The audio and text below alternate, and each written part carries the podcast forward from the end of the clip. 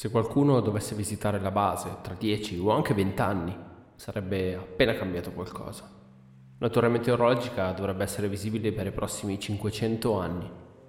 Sepp Kifstuhl. Ciao a tutti, sono Alessandro e benvenuti a questa nuova puntata del podcast Da qui al Polo. Ringrazio come sempre tutti coloro che hanno ascoltato le puntate precedenti e do il benvenuto a chiunque inizi ad ascoltare da qui il podcast. Vi ricordo che se volete potete mettere recensioni positive ovunque, Facebook, Spotify, Apple Podcast, Google Podcast e quant'altro vogliate. Oggi parleremo di tante spedizioni e, come sta diventando una tradizione, ne parliamo in modo semplice e veloce. Partiamo ovviamente dalla regina degli anni 50 e 60, cioè l'Unione Sovietica. Nel 1964 partì infatti la decima spedizione in Antartide sotto il comando di Ostrakhin e Petrov. Si tratta della prima nazione a compiere 10 spedizioni in continente dall'inizio dell'epoca eroica. Come abbiamo già accennato più volte, il programma russo prevedeva una costante presenza in territorio polare, sia settentrionale che meridionale, anche a causa della guerra fredda e la presenza in Antartide era un punto fondamentale della propaganda del periodo. Non va dimenticato che i sovietici furono anche i primi a piazzare 5 basi stabili in Antartide, un altro record. Di contro, però, gli Stati Uniti avevano la base praticamente al polo sud geografico, la stazione Amundsen Scott, elemento che dava lustro agli americani. Bene, ma ho parlato anche troppo di questa spedizione, non è vero ma facciamo finta che sia così, e parliamo della spedizione numero 2 di oggi, la seconda attraversata dal polo sud alla terra della regina Maud, come abbiamo visto nella puntata scorsa, dal 1964 al 1968 si organizzarono tre traversate del continente dal polo sud geografico alla terra della regina Maud. Queste traversate erano organizzate per la maggior parte dagli Stati Uniti, con scienziati da diverse nazioni come il Belgio e la Norvegia. Ricordo per comodità che le spedizioni seguivano un percorso a zigzag per coprire quanto più territorio possibile, essendo la zona in cui queste spedizioni si spostavano quasi del tutto inesplorato, ed era compreso tra il polo sud geografico, la stazione del polo dell'inaccessibilità, il plateau antartico ed il meridiano di Greenwich. Per compiere queste escursioni, gli esploratori usavano tre prototipi di gatti delle nevi, di cui uno con una piattaforma di perforazione, mentre gli altri due avevano magnetometri ed altimetri. Vi rimando alla puntata precedente per vedere quali erano gli utilizzi di questi strumenti. Non andrò più in profondità nel ricordare gli obiettivi delle traversate, basterà ricordare che si fecero analisi sulla calotta glaciale, analisi altimetriche e rilevazioni talmente accurate che vennero sostituite da dati più precisi solo negli ultimi decenni, quando si usarono radar e laser per le rilevazioni.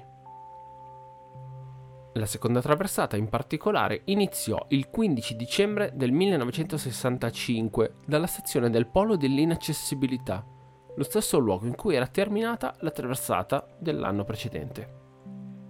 Il percorso, sempre a zigzag, portò gli uomini a terminare il viaggio il 29 gennaio del 1966 presso la stazione del Plateau Antartico, una stazione di nuova costruzione dopo un viaggio di circa 1340 km.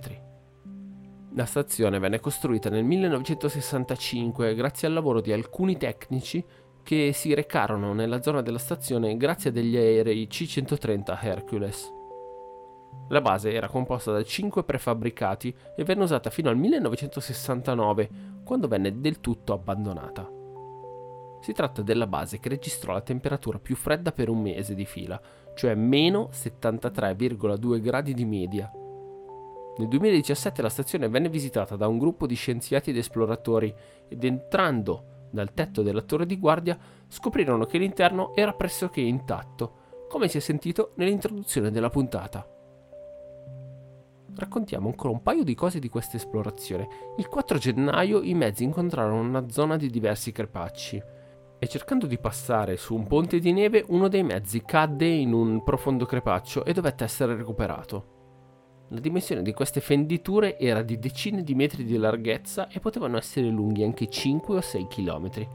Quindi ogni volta era necessario circumnavigare questi crepaci, queste spaccature e sperare di non incontrarne altre lungo il tragitto. Altre zone di fenditure vennero incontrate da ricognizioni aeree poco lontano dagli 82 gradi sud e 8 gradi est. Una volta che i mezzi raggiunsero la stazione del plateau, vennero installati degli strumenti per l'analisi della neve e quindi i mezzi vennero agganciati degli aerei per il trasporto nella base di McMurdo per le riparazioni del caso. A questo punto dovremmo andare avanti con il racconto delle altre spedizioni, ma preferisco raccontare anche la terza traversata, quella del 67-68, per non fare continuamente continui salti da una spedizione all'altra. Quindi, dicevamo, la terza traversata iniziò il 5 dicembre del 1967 dalla stazione del Plateau, dove la spedizione precedente era terminata.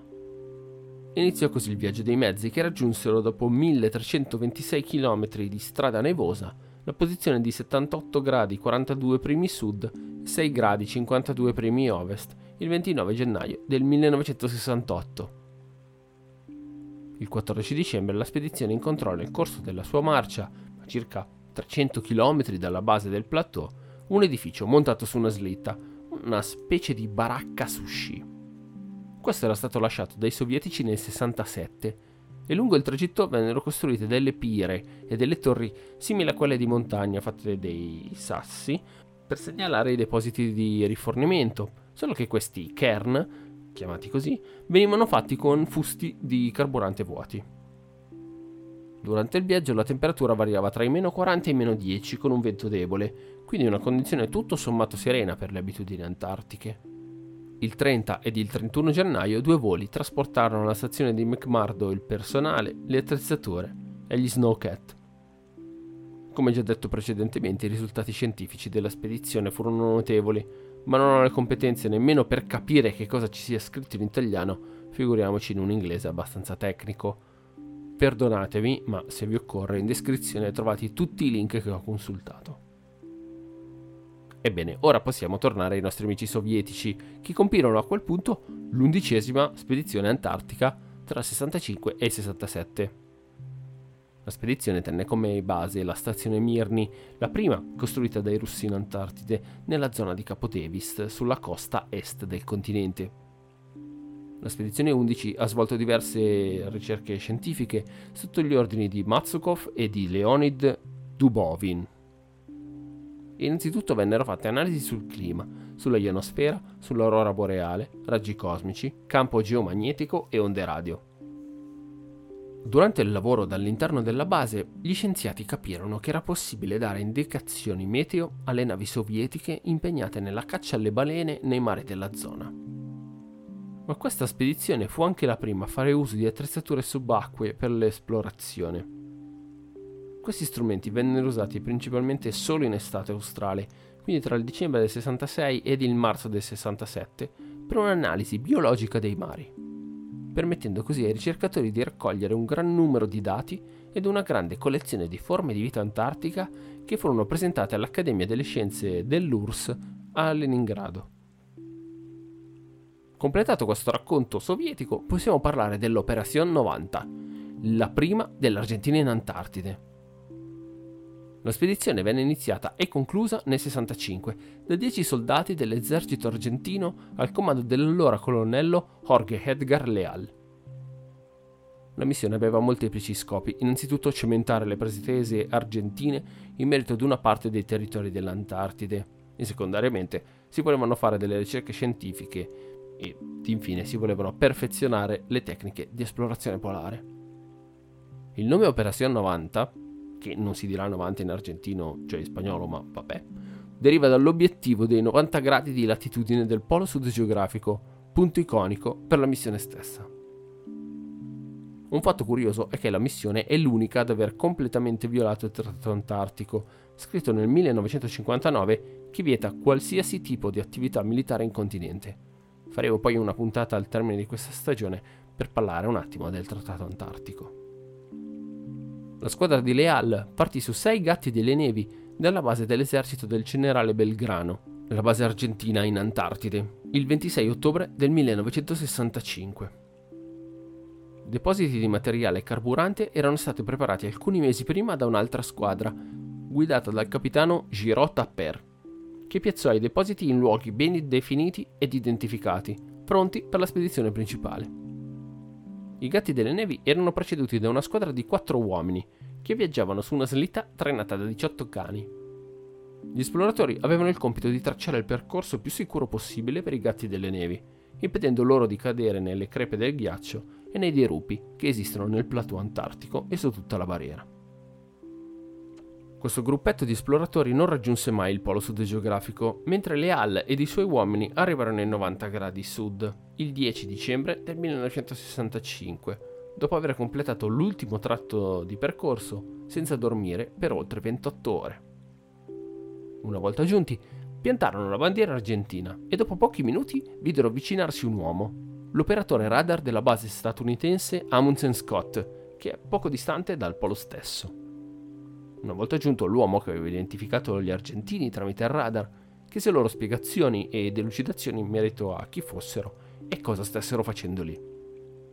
Vedendoli vestiti in arancione e rosso, immaginò che fossero russi, ma questi smentirono subito la cosa e spiegarono all'americano che si trattava di una spedizione argentina. A quel punto il gruppo fu invitato nella base per un pasto caldo e per un po' di riposo. Da lì il gruppo di Leal rientrò alla base di Belgrano il 31 dicembre, completando la missione in 66 giorni. Come abbiamo visto, l'elemento principale di questa spedizione fu la segretezza, in quanto non si voleva dare fastidio alle superpotenze dell'epoca, Stati Uniti ed Unione Sovietica. Lo scopo però era chiaro e definito, rivendicare territori per l'Argentina in Antartide addirittura secondo il programma spagnolo di Papa Alessandro VI nel 1493, con il famoso Trattato di Tordesillas, in cui si divideva il mondo tra Spagna e Portogallo. L'articolo argentino che ho trovato su questa spedizione è decisamente più colorito ed enfatico rispetto al successo della spedizione stessa. Riporto un breve estratto per capirne il tono. L'operazione 90 ha due protagonisti, uno è il colonnello Leal e l'altro è il capitano Gustavo Giraud Tapper. Il Tapper è stato inviato alla base Belgrano nel 65 con l'obiettivo di esplorare possibili percorsi per raggiungere il Polo Sud, preparare depositi di carburanti e cibo lungo il percorso, allestire una base avanzata lungo il percorso. Tutti quei compiti che erano previsti per un periodo di due anni, Giraud Tapper e il suo team li hanno risolti in tre mesi. Wow, che tono enfatico. Ma ora dobbiamo lasciare l'Argentina e tornare in Russia per la dodicesima spedizione antartica sovietica, guidata da Pavel Senko, esplorazione polare ed eroe nazionale, per essere stato uno dei quattro primi uomini a raggiungere indiscutibilmente a livello del suolo il Polo Nord a 90 gradi, il 23 aprile del 1948. Per questa cosa entrò anche nel Guinness dei primati nel 1997, un pochino in ritardo. Nel corso delle spedizioni vennero usati dei nuovi sistemi per la misurazione dello spessore della calotta glaciare antartica usando i primi radar. In particolare le operazioni riguardavano la zona della stazione di Mirny ed i glaciologi analizzarono lo spessore del ghiacciaio attorno alla stazione stessa. Le indagini svolte hanno dato risultati straordinari, in quanto permisero di scoprire che la parte centrale della calotta polare rappresenta la più estesa e vasta ed elevata pianura del mondo. Ulteriori analisi permisero ai geologi di scoprire che nella terra della regina Maud e nella terra di Enderby vi erano dei grossi depositi di carbone e minerali ferrosi. Rimaniamo con i sovietici per dire che tra il 67 e il 69 avvenne anche la tredicesima spedizione antartica sotto la direzione di Alexei Treshnikov, di cui abbiamo già parlato in altre puntate. Nel corso di questa missione i sovietici condussero una serie di analisi ed esplorazioni alla ricerca di località prive di ghiaccio sulla costa occidentale della terra di Enderby, allo scopo di valutare possibili siti per l'insediamento di nuove basi di ricerca o punti di sbarco più accessibili. Le ricerche, per quanto utili dal punto di vista scientifico, non portarono a molto dal punto di vista della ricerca di nuove località per i russi. Bene, ora vi dovrei parlare delle spedizioni effettuate dalla Nuova Zelanda in diversi periodi e più precisamente una prima nel 65-66 e poi 67-68. C'è però un problema, non sono riuscito a trovare quasi nulla per queste spedizioni ma unicamente un elenco di cose che i neozelandesi hanno rinominato in Antartide. Provo a raccontare qualcosina. Nella spedizione del 65 venne rinominata Hades Terras, una scogliera di ghiaccio nella zona della terra della regina Vittoria. Il nome deriva dal greco Ade, venne dato alla zona che sembrava decisamente poco ospitale per un gruppo di uomini. Tra il 67 e il 68 furono molti di più i luoghi che vennero riconosciuti dai neozelandesi e che ancora oggi sono chiamati con il nome che diedero loro. Innanzitutto il ghiacciaio Chapness, così chiamato in onore dell'assistente di campo della spedizione. Un ghiacciaio di circa 30 km nella terra della regina Vittoria. Nella stessa zona troviamo anche Yan Peak, una vetta delle montagne Bowers, montagne chiamate così in onore di Henry Bowers che perse la vita con Robert Falcon Scott nel viaggio di ritorno dal Polo Sud. Venne anche chiamato il Moawango Neve, non si dirà mai così, una zona di neve giovane che si è sciolta, ricongelata e ricompattata.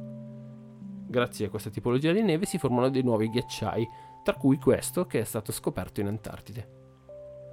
Per finire, ricordiamo un fatto curioso, il Graduation Ridge, una cresta rocciosa della zona della terra della regina Vittoria, chiamato così in quanto il geologo della spedizione Jess Doe ricevette in questa zona i risultati del suo voto di laurea. Ultimo accenno prima di chiudere la puntata. I sovietici completarono anche la spedizione numero 14, tra 68 e il 70, sotto la guida di Ernest Krenkel, già radioamatore delle stazioni polari artiche ed antartiche. Purtroppo poco altro si può dire di questa spedizione. Ed anche per questa puntata siamo giunti alla conclusione.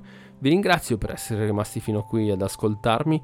Vi ricordo che è sempre gradita un'eventuale diffusione del podcast e recensioni positive sulle diverse piattaforme. Vi ringrazio ancora e vi do appuntamento alla prossima settimana o alla prossima puntata con le spedizioni dal 70 al 75 circa. Vi lascio con il racconto dello storico dell'Istituto Antartico Argentino Pablo Fontana che chiude la narrazione dell'Operazione 90. È stato il tocco finale per l'epopea della fase argentina dell'esplorazione antartica, iniziato molto prima della scoperta formale di quel continente, quando il nostro paese aveva già concesso i permessi alle navi che vi operavano.